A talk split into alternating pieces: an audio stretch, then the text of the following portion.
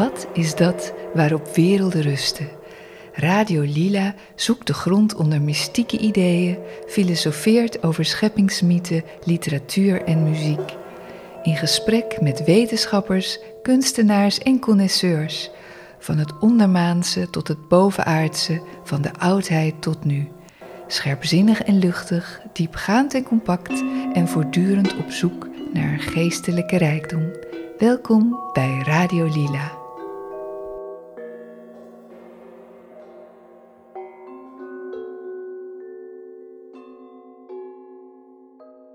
Dag allemaal. Vandaag uh, hebben we het over Krishnamurti, ook wel K genoemd. Uh, hij was een inspirerende spreker uit de vorige eeuw, los van ieder geloof, iedere ideologie of organisatie, um, hield hij bijna 65 jaar wereldwijd lezingen en sprak hij met vooraanstaande wetenschappers. Hoe verliep het leven van deze non-guru, uh, die eigenlijk helemaal geen volgelingen wenste? En hoe is zijn werk nog steeds relevant in deze tijd? Uh, ik ben Marleen en ik ga hierover in gesprek met Peter Jonkers. Hij is secretaris van Stichting Krishnamurti. Hij leidt het informatiecentrum Krishnamurti Beeldhoven. En hij is bestuurslid van de vereniging Leerproject, dat de teachings van Krishnamurti uitdraagt. Welkom Peter. Ja, dat is een heel, heel verhaal. Ja, ja, ja. Deze zomer uh, ontmoette ik in um, de trein terug uit Duitsland een uh, gepensioneerd Amerikaanse echtpaar. Hij was uh, tandarts en zij de assistente. Ze hadden ook prachtige tanden. En nadat zo'n beetje alle voor de hand liggende gespreksonderwerpen ter sprake waren gekomen, um, vertelde hij ineens dat hij een grote fan was zijn hele leven al van Krishnamurti. Dus uh, ja, Krishnamurti's werk is nog steeds bij heel veel mensen, ook internationaal, uh, bekend. Ja, op, op, op, totaal onverwachte plekken komt hij, komt hij terug. Um, laten we beginnen met hoe kwam jij zelf ooit in contact met het werk van Krishnamurti? dat was in Amsterdam, net zoals ik nu in Amsterdam ben. En het was in 1968. Uh, ik was student in Utrecht, uh, studeerde psychologie. En uh, een vriend van mij, een studievriend, die zei: In Amsterdam spreekt een man, Krishnamurti. En dat lijkt me wel een interessante figuur voor jou, dus daar moet je eens naar gaan luisteren. En dat heb ik gedaan. En het was inderdaad bij de eerste zinnen die die man uitsprak gelijk raak. Wat, ik, ja, wat me overkwam. Totaal onverwacht, zeg maar. En hij vertelde eigenlijk al direct een belangrijk ding. Ik denk dat het ook al belangrijk is om dat juist nou te vertellen, of nu te vertellen. Dat is dat waarnemen ook zonder woorden kan. Ja. En hij vertelde, en hij heeft dat vaker in talks van, en toespraken van hem verteld, dat als je naar een boom kijkt, kun je dan naar de boom kijken zonder te zeggen dat het een eik is of een iep of wat dan ook, maar zonder woorden. En je bedoelt alleen in beelden? Of, uh... Nee, gewoon naar de. Zo, zoals ik nu naar jou kijk, dan, dan weet ik dat jij Marleen heet en uh, dat jij uh, ja, iemand bent enzovoort. Hè? Maar als ik kijk zonder die woorden, dan is er nog steeds zien. Ja. Ja. ja. Nou, dat zien, dat, dat, die uitleg die Krishnamurti daar op dat moment aan gaf, die, die, die triggerde bij mij eigenlijk iets heel ouds eigenlijk. Iets wat ik als kind ervaarde. Dus het, het leek net alsof er eigenlijk iets uh, zeg maar teruggegeven werd wat ik kwijtgeraakt was. Je herkende het, ja. wat hij zei. Ja. ja, het was eigenlijk niet herkennen, want uh, ik, was, uh, ik was onschuldig. Ik, ik ging in, met de spreker mee. Hè? Dat ja, was wel interessant om naar die, die man te luisteren. En ik ging dat doen terwijl hij dat zei. En op dat, datzelfde moment uh, uh, ontstaat er eigenlijk een veel grotere ruimte van, van waarnemen, van, van zijn. En ik denk dat als ik daar terug aan denk, nu, want nu is het een herinnering natuurlijk, ja. Dat dat een cruciaal moment is geweest in mijn contact, in mijn ontmoeten van Krishnamurti. Weet je nog waar het was in Amsterdam? In de Rai. In de beroemde okay. Rai bijeenkomsten. Oh, ja, ja, En die werden heel druk bezocht. Dus het was afgeladen daar. Hè? En ik was daar ook in 67 geloof ik, maar dat weet ik niet zeker. Dus vandaar dat ik 68 nu noem. Ja. En, maar het was gewoon helemaal vol. Fantastisch. En in de loop van de jaren, want hij heeft dus daar op volgende jaren lezingen gegeven in 69 en uh, ook. En toen was het eigenlijk ook heel vol, heel vol. En hij is daar toen opgehouden. En ik geloof dat het samenhing, en dat is eigenlijk een stukje van zijn leven, dat het samenhing dat hij dus ook ouder aan het worden was. Ja, ja. En dat hij dus niet altijd reizen eigenlijk uh, erg uh, ja, belastend vond. Ja. En dat ze toen gekozen hebben om in Nederland uh, een plek te kiezen waar de talks gegeven zouden kunnen worden. En daar is toen Sanen in Zwitserland voor gekozen. Ja, precies. Maar daar gaan we later nog naartoe. Want jij loopt nu helemaal op de zaken vooruit. Ja, ja. ja maar jij bent toen uh, zeg maar ook zijn, zijn boeken gaan kopen? Of, uh, ja. ja. vanaf toen was je eigenlijk gegrepen? Ja, toen was ik gegrepen. Ben ik zijn boeken gaan kopen. En uh, ik had dus de studie uh, psychologie, maar ik geloof dat ik in die tijd dus meer de boeken van Krishnamurti las dan, ja, ja, dan mijn studieboeken. Ja, oké, wat goed. Dat is wel een heel, hele goede combinatie. Nou, laten we even gewoon de geschiedenis induiken, voor, om een beetje een beeld te krijgen van, van zijn leven en, en zijn werk ook, hoe dat een, beetje aan te stippen, hoe dat ontstaan is. Ja. Um, nou, Jiddu, Jiddu Krishnamurti werd in 1895 geboren in het Zuid-Indiase dorpje Madanapalle als achtste kind en werd daarom naar Krishna genoemd. Uh, Ik heb goed, uh, goed gelezen.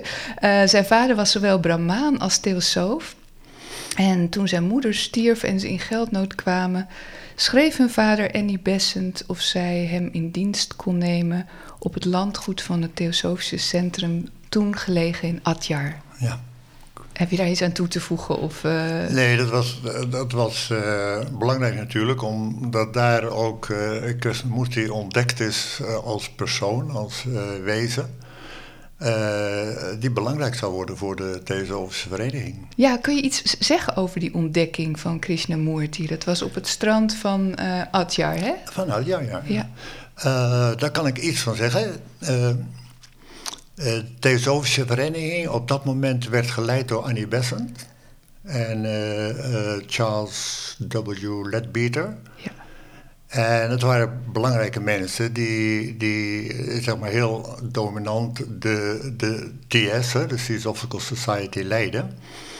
En een van de medewerkers van Ledbeater vertelde op een bepaald moment aan Ledbeater dat hij uh, kinderen op het strand had zien spelen waarvan hem één kind uh, heel erg was opgevallen als iets bijzonders. Dat, uh, en dat het wel goed was uh, dat hij daarnaar zou kijken. Ledbeard was kennelijk iemand die zich dus met opvoeding bezig hield, ja, ja. met ja. mensen. En hij is dus inderdaad gaan kijken en, en, was direct onder de indruk van de, het aura van de jongeman die dus Krishnamurti heette. Die jongen was toen 14 jaar. Ja. Uh, in 1909 ontdekt. En, uh, en hij had, uh, en dat wordt dan beschreven in de biografieën, een, een, een ouder wat totaal ontdaan was van enig zelfbewustzijn, enig zelfbesef. En dus de man, er werd, uh, dus uh, was onder indruk en heeft dus ge, onderzocht wie, wie de jongen was en wie de ouders zijn enzovoort. En in overleg met Annie Bessent hebben ze dus besloten om de jongen ja, toch kennis mee te maken en dan te onderzoeken of hij dus iets kon betekenen in hun gedachtenwereld, zal ik maar zeggen. Ja. En uh, dat is uiteindelijk gebeurd. Uh, ja, ik heb hier ook staan, hij was broodmager, hij was ziekelijk en hij had zelfs luizen in zijn wenkbrauwen. Ja, het was natuurlijk een heel arm gezin. Ja. Ja. De moeder was overleden. En ja, de vader had moeite natuurlijk om het grote gezin. Want er waren hij was het achtste kind. Ik weet niet precies hoeveel kinderen er waren. Maar nee, dat weet ik ook niet. Nee. Maar in ieder geval, dus een, een groot gezin. En uh, ja, dat was toch ook wel armoede, denk ik. Uh, vandaar ook de, de, conditie van die jongen, die was erg uh, beroerd, zeg maar. Maar ze, maar ze namen hem in huis uiteindelijk, hè? Ja, en ze, gingen hem opleiden. Ja, ze gingen hem in, in bad doen en ja. uh, mooie kleren aan. En, en, en, zijn broer ook trouwens. Ja, uh, ja. dat hebben ze speciaal gedaan, hebben gelezen. Dat ze wilden niet dat die jongen zich alleen zou voelen, ja, te midden van allemaal volwassenen. Ja. En hij bleek dus een, ja, gewoon een, een diepe band te hebben met die jongere broer, Nitya. En uh, dus die hebben ze tegelijk uh, zeg maar opgenomen om die een speciale opvoeding te geven. Ja, en, en er werd zelfs gedacht uh, toen door de theosofen dat hij het voertuig zou zijn van de Maitreya, de nieuwe wereldleraar. Dat klopt. dat was een, een, ja, een, een gedachte en misschien was het niet alleen een gedachte, maar ook uh, dat uh, de leiders van de Theosofische Vereniging ook daadwerkelijk zagen dat, uh, ja, dat het, tijd was, of dat de, tijd gunstig was, of dat, de tijd, of dat het nodig was dat de Maitreya, ja, laat, laten zij, ik zelf kan daar niet zo goed de woorden aan geven, nee. maar de, de hoogste, de hoogste, ja geest, zal ik het zo zeggen, de hoogste geest in die, uh, ja, die toch een, uh, een relatie of een, een, verbinding had met de mensheid. En de hoogste, de hoogste, ja, laten we zeggen, toch maar zeggen, Maitreya. Ja, ja. Maitreya zou eigenlijk weer, omdat er moeilijke tijden waren in, in zeg maar die, die eerwisseling ja. hè, die ja. daar plaats had gevonden, zou eigenlijk weer op de wereld komen om de mensheid te, te leren. Te redden misschien en ook. Misschien, ja. ja. dat zelfs. Ja, En, maar om dus als uh, mens op de wereld te komen voor iemand uit die, die andere wereld Ah, nou, misschien is dat wel wat bedoeld wordt met de astrale wereld. Uh, was een voertuig nodig. Een menselijk wezen dat dat, dat zou kunnen. En uh, Krishnamurti, de, de jonge man eigenlijk, hè, de, ja. hij was een tiener. Die leek daar geschikt voor. Of die werd daar geschikt voor geacht. Omdat ja. hij dus inderdaad dus, uh, toch wel heel bijzonder uh, zich gedroeg door dat, hij nauwelijks, dat ze nauwelijks konden zien aan hem dat hij een, een ego had. Dat hij.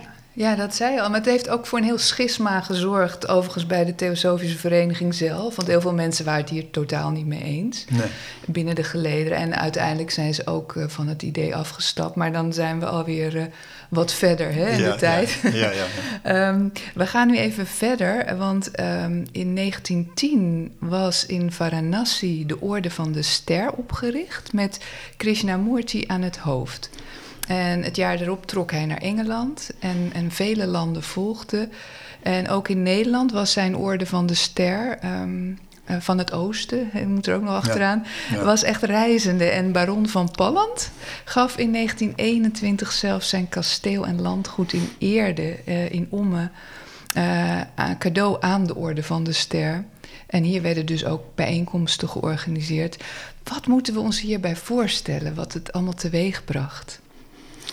Uh, nou, het was. Uh, dus. Uh, er was natuurlijk ook een, een zeg maar, the theosoof in Nederland.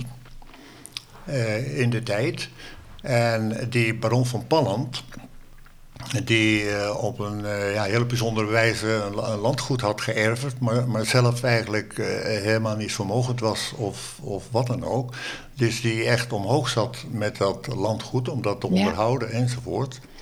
Maar die uh, Baron van Palland die, was dus kennelijk op de hoogte van de, de theosofische wereld. En, en eigenlijk het, ons, zeg maar het idee dat er een wereldleraar zou komen.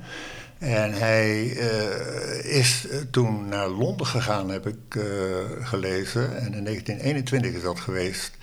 Oh, dat zei je net, geloof ik. En, die, en hij heeft daar dus een persoonlijk uh, gesprek gehad met Krishnamurti en was direct onder de indruk. Ja, dus ik, net ik, als jij. Ik kan me daar iets heel goed bij voorstellen. Ja. En dat moet ook wel heel bijzonder zijn geweest, want Krishnamurti was op dat moment dus 26 jaar oud, dus was een adolescent. Ja. En hij was ook al, zeg maar, in de, dat heb ik uit andere stukken gelezen. Ja, ja. Uh, het was ook in de jaren dat hij meer en meer voor zichzelf begon te denken. Ja. En dus niet uh, zeg maar de, de, de filosofieën en de theorieën te herhalen, maar dat hij echt dingen begon te bekijken en vanuit zijn eigen uh, inzichten te, te be, bespreken en te spreken ja, en uit te spreken. En zo sprak hij ook op die sterkampen die Ja. dan georganiseerd werden. Ja, want eh, dat landgoed was behoorlijk groot eh, bij Kasteel Eerde. Dus er was, eh, ik heb daar foto's van gezien. Dat was open land. Ja, dat is en fantastisch. met hier en Ja. daar dennenbomen, zo veel heigronden. En Ja. er zullen ook wel schaapkuddes rondgelopen hebben, denk ik. Eh, en het was echt eh, in the country. Ja? Het was Ja. echt een landelijk gebied met dat prachtige kasteel als, eh, als, ja, als troon. En ja, het, het werd al heel gauw een heel, hele grote bijeenkomsten qua aantallen mensen. Die allemaal daar ook gingen kamperen. hè? Ja, het was eh, kamperen. Er waren mannenkampen, vrouwenkampen, gezinnenkampen. Eh, er was een hele organisatie om eh, zeg maar de, de voeding voor al die mensen te verzorgen. En, en, ja, en, en ja, gewoon het leven daar. En uiteindelijk, als je stukken naleest uit die tijd, dan waren het de mensen die echt het idee hadden dat eh Ommen, dus eh, rondom Kasteel Eerde, er een stad gebouwd zou worden die het spiritueel centrum eh, zou worden van Europa. Wauw. En dat was wel wat, eh, indrukwekkend. Maar ze Eh, kwamen ook helemaal uit Europa, Ja, eh, ja. alle mensen. Ja, er, kwamen, er was zelfs een, een spoorboekje waarin eh Ommen als eh, centraal punt eh, Oh, stond eh, gemeld. En dat waren eh, zeg maar treinen vanuit Milaan bijvoorbeeld eh, door eh, Duitsland naar, naar Ommen toe. Fantastisch, ja. En, eh, en in Ommen, dat was wel grappig, was er een, een, een stationnetje. Eh, dat heet, eh, daar ben ik de naam even kwijt. Dat lag buiten eh, Ommen. Maar dat was eigenlijk ja, gewoon een spoorlijn waar mensen dus uit de trein ta- stapten. Gewoon op, niet op een perron, maar gewoon op de grond, zeg maar. Ja, ja. En zo ja, naar het het kampeerterrein kamp, liepen. Ja. Uiteindelijk. Ja. Nou, uit, nou dat, het heeft een tijdje geduurd, maar op een gegeven moment in ehm, 1929 zei Krishnamurti: De waarheid is een land zonder paden. En dat zei hij toen hij de Orde van de Ster ophief. En dit gebeurde tijdens het laatste sterkamp op eh, kasteel Eerde in Ommen. Terwijl meer dan 3000 sterleden en dus heel veel Nederlandse radioluisteraars die tegelijkertijd meeluisterden, die hingen allemaal gedesillusioneerd aan zijn lippen. Ehm, ja, want dit was toch een opheffingsreden. Hij gaf daarna ook kasteel Eerde eh, en het landgoed terug aan de baron. Zou je kunnen zeggen dat hier uiteindelijk de basis werd gelegd voor zijn latere werk met dit, ja, dit, deze afstand die hij nam?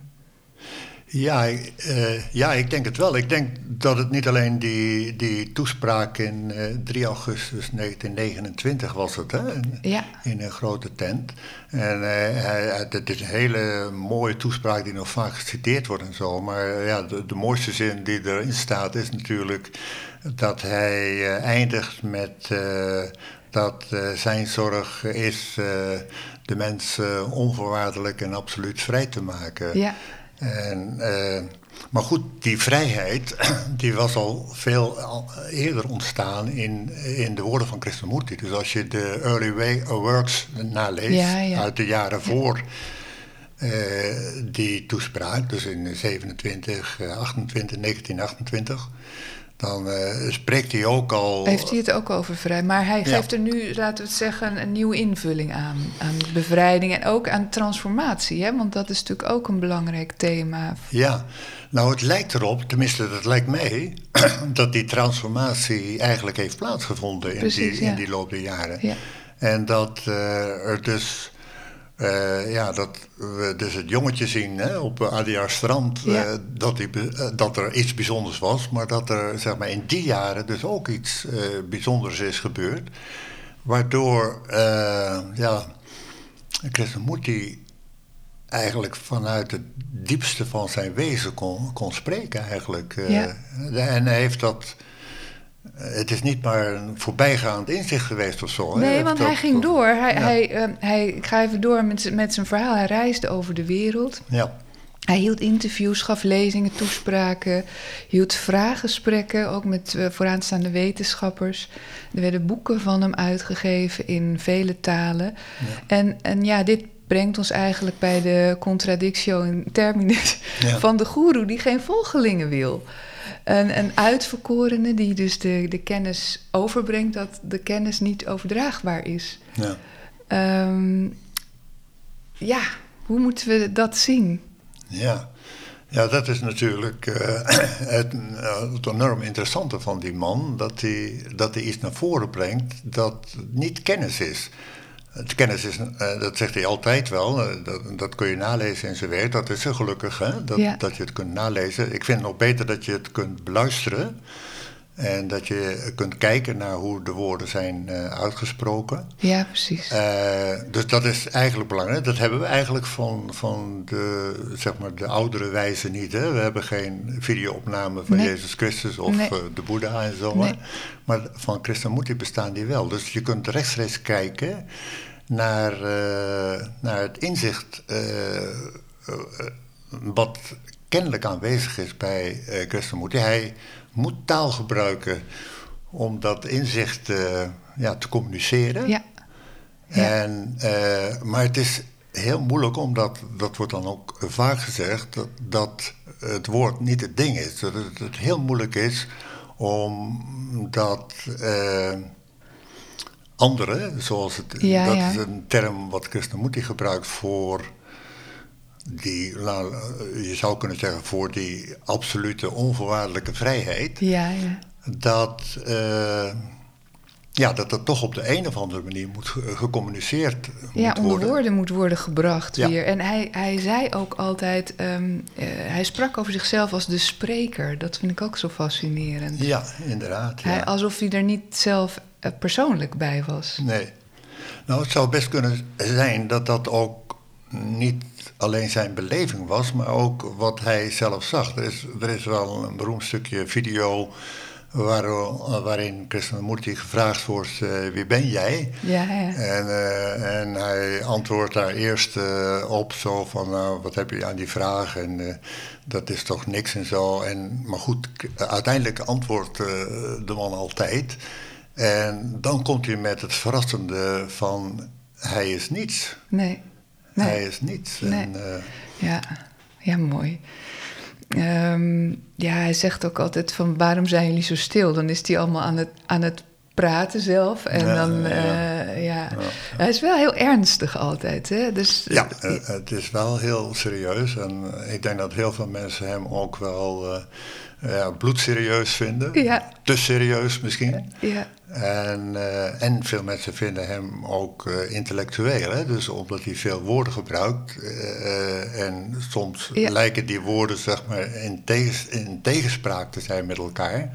Het is voor heel veel mensen ook ja, dan, dan te veel intellectueel, ja. intellectuele uitstraling. Ja, ja precies. Maar goed ja, ja, maar hij, doet dat, hij, ja. hij breekt dat, dat hele intellectuele taalgebruik ook wel weer fantastisch af, vind ik. Ja.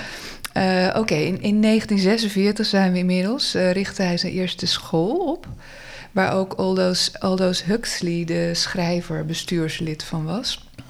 En later zouden ook nog meer scholen komen in Engeland en uh, India. Um, kun je daar iets over vertellen, over die scholen? Ja, Uh, eigenlijk de eerste school, dat is een, een school die is al heel vroeg uh, gesticht in, in Varanasi, in Benares. Oké. En, maar daar is uh, Annie Besant heel erg bij betrokken geweest. Hè? Ja, Annie ja, Besant was ja. echt de figuur die zorgde voor de opvoeding van Krishnamurti. En ook uh, voor ja, zijn rol als wereldleraar. Hè? Zij gaf, de, zij gaf lezingen waarin dan werd gesproken. Die, die lezingen hadden dan de titel van de komst van de wereldleraar. En, dus die maar, scholen waren nog onder theosofische vlag, zullen we maar zeggen? Nou, ik denk het wel toen. Ja. Van haar Ja. uit wel. Ik denk dat zij uh, dat uh, een, uh, zeg maar een voortvloeisel vond uit zeg maar de ontwikkeling van de Theosofische Vereniging. Maar zij vond het belangrijk. Zij was ook, zeg maar, vocht ook voor de onafhankelijkheidsstrijd van India. Maar zij vond het belangrijk dat vrouwen in India onderwijs kregen. En, maar Krishnamurti in zijn, in zijn opvoeding had ook al snel door dat onderwijs en opvoeding, hè, dat die twee heel erg belangrijk zijn. Ja. Ja. dat is een van de redenen waarom ik, ik weet het niet precies, ik heb er wel een boek over, maar dat heb ik nog niet goed Nee, gelezen. Dat, dat er in Benares dus een school werd opgesticht waar ook, Christen, wat ook Krishnamurti heel belangrijk vond. Ja, ja. Ja. Zijn tweede boekje, dat is misschien wel handig, eh, wat het aangeven waarom van belang was, dat is uh, na At, At the Feet of the Master. Ja. Uh, het tweede boekje is Education as Service. Okay. Opvoeding ja. als dienst. Ja, nee, en klopt. dat was zijn tweede werk wat hij onder eigen naam schreef. Hè? Het eerste boekje werd nog geschreven door Alcione. Hè? Ja, dat was zijn was avatar zijn, eigenlijk. Ja, dat was zijn werknaam, zeg maar. Ja. Dus die was hem gegeven door Ledbeater. Maar uh, opvoeding was dus heel belangrijk. In, Ja. in, uh, Jong beginnen ook. Ja, vanaf het begin. Dus, Ja. dus uh, die later, eh, ja, later zijn er dus andere scholen eh, gesticht. Hè? En, eh, een aantal in eh, India. En eh, dus één in eh, Amerika, in Ohio, in Californië. En eentje in eh, Vancouver Island in Canada. En vooral Brockwood Park. ja, Brockwood. Park, die, die, Ja, die bestaan nog steeds, weet En ik die dan bestaan wel. nog ja, steeds, ja. Ja, ja, En is op het ogenblik eh, nog steeds een goed draaiende school. Ja. ik, ja, bijzonder. Eh, hij keerde in 1947 terug naar India, dat toen inmiddels eh, onafhankelijk was. Hm. En ehm, ja, vanaf 1961, dan maak ik even een sprong, eh, begonnen de jaarlijkse bijeenkomsten in Sane, Zwitserland. Je had het al even Ja. in de introductie over. Wa- Waarom daar? Nou, dat was eh, een plek die eigenlijk gekozen is omdat uh, Krishnamurti dus van naar allerlei la- landen toe reisde. Hè. Overal waar ze hem vroegen om te komen spreken, reisde hij naartoe. Ja. En dat waren indrukwekkende routes die hij dan aflegde. Eh, maar goed, hij werd eh, natuurlijk ook ouder en ouder in die tijd. Eh, in 1969, dan spreken we over de man als een 74-jarige Ja, ja. man. Ja, Dus toen vond men het eigenlijk wel heel goed om zeg maar, op een centraal punt in Europa een plek te hebben waar ze, men kon samenkomen. ja. Nou, in Zwitserland was er een, groep mensen, een co- committee, een Sane-committee, die een plek had gevonden. Waar dus heel goed een eh, grote tent eh, neergezet kon worden aan de rivier Sanen. De, daar heet het Sane daar. En eh, de eerste tent die daar werd neergezet was een hele bijzondere. Dat was een koepeltent. Dat leek ei- eigenlijk een soort, ja, een, een, hoe heet dat? een ruimtevaartuig Oh, wat daar ja. neergedaald was. Eh, maar dat werd na een aantal jaren, eh, dus eh, ja, was dat te klein. En toen werd er een veel grotere rechthoekige tent neergezet. Daar konden geloof ik duizenden mensen in. Ja. bleef ongekend populair, hè? Ja, Ja. zeker in die tijd. Ja. In die tijd was het ook heel belangrijk dat de mensen die Krishnamurti volgden, dat wil zeggen dat ze naar hem toe kwamen en luisterden, want Ja. volgen dat, dat kon natuurlijk niet. Eh, dat er in die tijd, in de 60 jaren dus, eh, dus en 70 jaren, dus heel veel jongeren naar, de, naar zijn talks kwamen luisteren. Ja, En, dat was eh, ja, heel opvallend natuurlijk, Ja. dat hij een nieuwe impuls aan, aan het werk. Ja, nieuwe, kwam. ja, ik heb ook wel eens gehoord dat Eckhart Tolle in het publiek heeft gezeten. Dat is misschien ook wel weer later geweest. Ook aan de voeten van de meester, zullen we maar zeggen. ja. Ehm, in eh, 1980 nam Krishnamurti deel aan een serie gesprekken georganiseerd door de Amerikaanse fysicus David Bohm. Hoe belangrijk waren deze gesprekken met eh, wetenschappers? Nou ja, eh, dat was eh, eigenlijk de ontmoeting tussen eh, eh, spiritueel, religieus ingestelde mens en de wetenschappelijke mens. Ja. Dus het was eigenlijk de ontmoeting van eh, eh, ratio en, en, en ja, hoe moet je dat zeggen, eh, gevoel. Ja, en dat was natuurlijk heel, heel bijzonder dat Boom, die dus echt een, ja, een autoriteit was hè, op, op kennisgebied, op, op, in de the- theoretische fysica, medewerker van Einstein zelfs, Ja. en, eh, en, eh, en eh, ja, zeg maar opsteller van een, een eigen theorie hoe de natuur in elkaar zit. Hè? Ja. En, en dat kun je geloof ik samenvatten met de term die hij gebruikte, de, de implicate en explicate, explicate order. De Ja, impliciete en expliciete orde van de natuur. En er valt heel veel van te zeggen eigenlijk, dat is interessant. Eh, maar hij was natuurlijk een man die heel precies eh, woorden kon ja, gebruiken. ja, ja. En dus eh, zijn vragen zijn dus een enorme uitdagingen voor Krishnamurti om dus daar, daar antwoord op te geven. En het bijzondere van die, die serie gesprekken is dat dat ook daadwerkelijk gebeurt. Dus Ja. de twee mannen die komen echt tot diepere inzichten. Ja. En niet alleen de een en de ander eh, imiteert het. Nee, ze komen beide tot, tot on- ja, ontzettend Het zijn hele mooie filosofische gesprekken voor degenen die het interessant vinden. Ze staan, De meeste staan op eh, YouTube hè, Ja. tegenwoordig. Ehm, in 1986 is hij overleden. Ehm, helaas. Maar hoe leeft zijn werk in deze tijd nog door? Ehm, want we hebben nog natuurlijk zijn boeken, zijn uitgeschreven eh vraaggesprekken en lezingen. Maar hij heeft ook poëzie geschreven, hè? Dat, eh, Ja, in het begin, ja. Was eh, heel poëzie. Hij heeft dagboeken geschreven. Ja. Die echt heel erg de moeite waard zijn om te lezen. Een beroemde serie boeken van hem zijn de Commentaries on Living. Er zijn drie exemplaren van. Dat zijn dagboekaantekeningen die ja, natuurbeschrijvingen bevatten, maar ook eh, verslagen, eh, verslagen van gesprekken die hij gevoerd met mensen Ja. die hem persoonlijk wilden spreken. ja. Eh, bijzonder mooi om te lezen.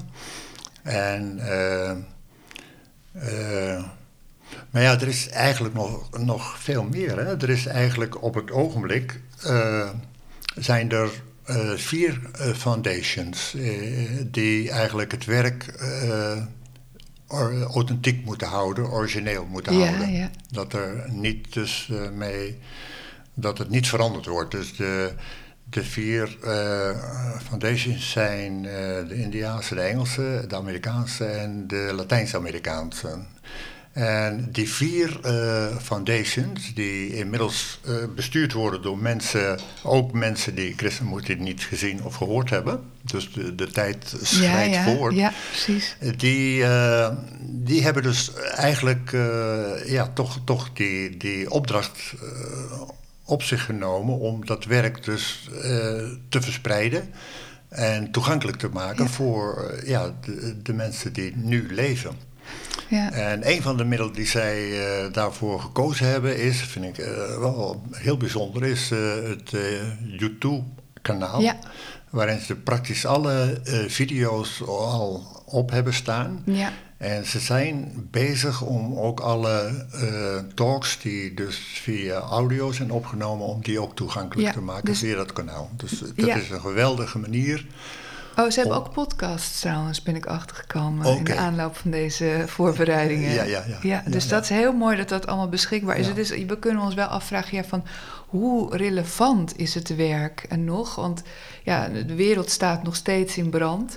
Hoe kan je met zelfonderzoek, transformatie en bevrijding de wereld redden? Ja.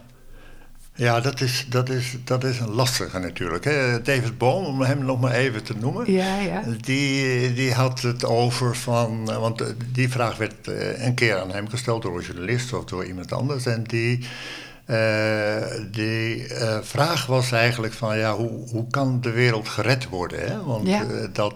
ja. En eh, David Bohm antwoordde toen, ik zeg het in mijn eigen woorden, want ik kan het niet precies citeren. Nee. Maar die zei eh, dit ongeveer, dat hij dat niet wist. Maar dat het hem, volgens hem wel mogelijk was als er een eh, kritische hoeveelheid mensen eh, daadwerkelijk tot inzicht zouden komen in, in termen van wat Ja. het leven is. En ik Ja. denk dat het misschien nauwkeuriger is om te zeggen dat als er een kritische hoeveelheid mensen is die eh, daadwerkelijk absoluut en onvoorwaardelijk vrij is, dat er dan inderdaad eh, zou kunnen zijn dat de wereld, of althans de mensenwereld, gered zou kunnen worden. En, en tot een leefbare samenleving zou kunnen komen. Ik, ja, dat vind ik een heel mooi idee. Ehm, je, ik had het net even over jou eh, in jouw rol als eh, vereniging Leerproject. Ehm, wat doen jullie precies om ehm, deze kennis uit te dragen? Ja, want, eh, want in Nederland hebben we de Stichting Christenmoed in Nederland, hè? Ja. het Vereniging Leerproject. En we hebben informatiecentra en contactpersonen in allerlei plekken in Nederland. Ik geloof dat elke provincie wel vertegenwoordigd ja. daar is. Ja. Maar eh, wat in Nederland is, dat is eigenlijk een spiegelbeeld van wat in de rest van de wereld is. Dus er zijn overal in de wereld eh, centra, verenigingen die dus met het werk van Krishnamurti bezig zijn. Er zijn overal eh, ja, mensen die naar de video's kijken, die gesprekken, eh, gespreksgroepen hebben enzovoort. Want dan is er altijd nog, ik ben er wel eens bij geweest, dan kijk je naar een video van Ja. Krishnamurti en daarna is er een, ga je in groepjes dialoog eh, met elkaar aan. Ja, of wij zelf hebben in, in, in Utrecht een, groep en we hebben hier in Amsterdam een groep.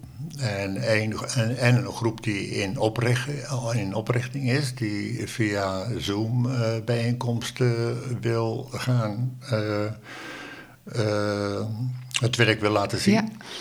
Maar de, in Nederland is het dus eigenlijk zo, om daarop terug te komen, dat eh, de stichting eigenlijk al doelstelling heeft om het werk van Christenmoed te verspreiden. Ja. Dat doen ze heel goed door Nederlandse vertalingen uit te brengen. ja, er komen nog steeds nieuwe boeken uit. Ja, er komen Ja. nog steeds Ja. En, en, en eh, ze zijn ook wel bezig met eh, de presentaties van die boeken natuurlijk. En ook met jaarlijkse bijeenkomsten waarmee ze mensen die eh, dus met dit werk bezig zijn in de vorm van die informatiecentra of contactpersonen, dat ze die eh, uitnodigen om zeg maar één keer per jaar, en dat zou meer kunnen natuurlijk, maar in ieder geval één keer per jaar bij elkaar komen om te spreken over de moeilijkheden waar men zoal tegenaan loopt. In het, in het verspreiden en het, eh, ja, en het hebben van organiseren van activiteiten Ja. rondom het werk van Krishnamurti.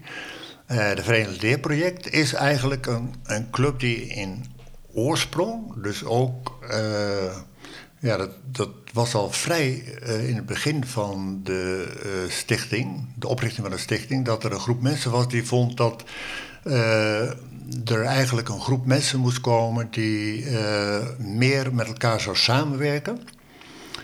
ook samen zou wonen en zich. En, en eigenlijk, ja, de, meer dat idee van. eh, wat in die tijd ook eh, speelde, van meer als een soort commune bij elkaar te Oké. leven. En dit, dat is ook echt een, een, eh, een soort woongroep. Eh, Nee, dat, dat was dus de doelstelling van het leerproject. En Ja. eh, het leerproject heeft zeg maar in, in de loop der jaren, ik geloof dat het vanaf eind 70 jaren was, Oh, is, ja. is eigenlijk bezig geweest om dat te realiseren. Maar dat is nooit gerealiseerd. Nee. Maar wat er wel gerealiseerd is, is dat er altijd eh, weekenden en zomerweken werden georganiseerd. Waarin dus het werk van Krishnamurti werd getoond. En waarin, naar aanleiding van dat er naar de talks werd gekeken en geluisterd, dus gesprekken werden gevoerd. En dat is eigenlijk heel lang doorgaan tot zeg maar voor kort. Toen we eigenlijk dachten, ja, de statuten van die verenigingen moeten toch wel een keer aangepast worden. Hè? Want er is een, in plaats van een online world, een, een, een, eh, of een offline world, een online wereld gekomen. Dus we moeten die uh, statuten aanpassen. Hebben de, ook de doelstelling van de vereniging aangepast. En is het nu een uh, club geworden die zich uh, met name bezighoudt met het, het organiseren van activiteiten rondom het werk van Krishnamurti. En dan vooral gericht op, of ja, vooral gericht op het belang van uh, onvoorwaardelijk absoluut vrij te zijn. Ja, ja, echt een soort. Dus we hebben dus de vereniging en de leden van de vereniging hierdoor zeg maar een uitdaging uh, voorgeschoteld. Dat, dat dat eigenlijk is waar het om draait. Waar, waar uiteindelijk het, het hele werk van Krishnamurti draait om bevrijding. Precies. Uh, zei hij eerder al. Um, nou, dat is misschien een mooi bruggetje naar uh, het, werk wat je hebt uitgekozen om uh, even voor te dragen hier. En jouw favoriete werk van Krishnamurti. Ja. En uh, nou, misschien kun je dat ook even inleiden waarom het zo'n indruk op je maakt. Ja, dat is goed. Ehm, ik heb een, een heel klein citaat gevonden uit een mooi boekje van Krishnamurti. Het is trouwens uh, moeilijk om zeg maar, een, een favoriet boek van Christen ja, te noemen. Want uh, je kunt bijna elk boek lezen en, en als je, ja, de, als je uh, zijn, ja, zijn inzichten ziet en terugleest, dan, ja, dan komt dat gewoon in al dat werk terug. Maar ik heb een boekje genomen dat, met een mooie titel Freedom from the Known, Vrijheid van een bekende. En uh, dat is een compilatie van uh, het werk uit, uh, van Krishnamurti door Mary Lutjens. en Mary Lutjens is eigenlijk een, ja, een generatiegenoot van Krishnamurti. Die, zij was een dochter in het pleeggezin waar Krishnamurti verbleef toen hij in Engeland is opgevoed. Ja. En uh, zij was dus heel, heel vertrouwd met de persoon uh, Krishnamurti. Ze heeft ook een biografie over hem geschreven. En inderdaad, zij is ook de biografe van, van hem. De schitterende boeken overigens, die ook uh, tot mijn favorieten geboren. Maar ja, er zijn meer boeken nog. En, uh, maar Freedom from the Know is een, een prachtige uh, compilatie. Dus als iemand uh, dat leest, dan kom je eigenlijk in een, in een kort bestek het hele werk tegen in allerlei opzichten. Ja. En vooral natuurlijk ook dat vrijheidsbegrip. Hè? Ja. En ik denk dat de titel eigenlijk ook, ik geloof dat het een titel is die Krishnamurti zelf gegeven heeft aan het boek. want ik herinner me gelezen te hebben, maar, maar goed, dat Mary Lutus aan hem vroeg van, ja, wat uh, ze heeft de, te, de tekst, de, de, zeg maar, het concept van de tekst aan hem gegeven om te laten zien ja, ja. wat hij ervan vond. En toen heeft ze aan hem gevraagd wat voor titels hij zou moeten ja. geven. Ik geloof dat hij de titel gegeven Freedom from the Known. En ik vind die titel eigenlijk geweldig, omdat er twee dingen in staan eigenlijk. Hè. Vrijheid, eigenlijk het oorspronkelijke, enorm belangrijke begrip... Uh, wat Krishnamurti in allerlei toonaarden ja. heeft uh, uitgelegd en, en, besproken. Maar ook, er staat ook de known in. En de known, uh, dat is, daar zit het woordje kennis in. Hè? Ja. Knowledge, het bekende. En die titel die geeft nou eigenlijk... Eh, ja, in die titel kun je eigenlijk teruglezen wat, wat, eh, waar het nou eigenlijk om draait. Eh, het is meer het gekende, hè? Ja, dus het bekende is eigenlijk alles wat je, ja. wat je weet, ja. wat je verzameld hebt. Ja. En, zo, hè? De, en je hebt, zeg maar, het onbekende heb je niet verzameld. Nee. Want, dat, want daarom noemen we het onbekende ook en zo. Hè? En... Uh, Nu is het zo dat voor, als je terugkijkt naar de geschiedenis van de mensheid en de mens zoals eh, wij nu, hè, de, Ja, de moderne ja. mens leven, dan is het leven eh, draait om het bekende. Ja, Hè? Wat voor werk doe je? ja, Wat heb je gedaan? Waar ben je geweest? Eh, waar ga je naartoe? Het, het is altijd gebaseerd op het bekende. En binnen dat bekende is het terrein waar, waarin wordt geleefd. ja, de term van vrijheid van een bekende eh, zegt dus eigenlijk dat bekende is wel belangrijk natuurlijk, maar er is hier ook iets anders. ja, En eh, dat is die vrijheid. Nou, hoe moet je die vrijheid dan, dan, dan zien? Want het is dus niet iets bekends. nee, Dus hier is een, een grote uitdaging. En ik heb. maar hij neemt, hij neemt hem aan eh, in de tekst. Nou, eh, ik heb een, eh, stukje tekst gevonden eh, waarin dat gezegd wordt. Wat Ja, die vrijheid nou eigenlijk benieuwd. is. En dan zal ik dat even. Oh, pardon. Zal ik dat even voorlezen? Het is dus een citaat uit het boekje Freedom from the Known. En het gaat als volgt. Vrijheid kan alleen op natuurlijke wijze ontstaan, niet door het te wensen, te willen, te verlangen. Nog zul je het vinden door een beeld te scheppen van wat je denkt dat het is. Om het te, om het te bereiken moet de geest leren kijken naar het leven. Dat een enorme beweging is, zonder de gebondenheid aan tijd. Want vrijheid ligt buiten het gebied van bewustzijn. Mooi. Ja, Ja. prachtig. Nou, ik wil je ontzettend bedanken, Peter, voor, eh, voor deze wijsheid. eh, wijze woorden op het laatst. En ik hoop dat we hier eh, snel weer een keer op terug kunnen komen. Ik zal voor iedereen die geïnteresseerd is de links bijvoegen van eh, de stichting.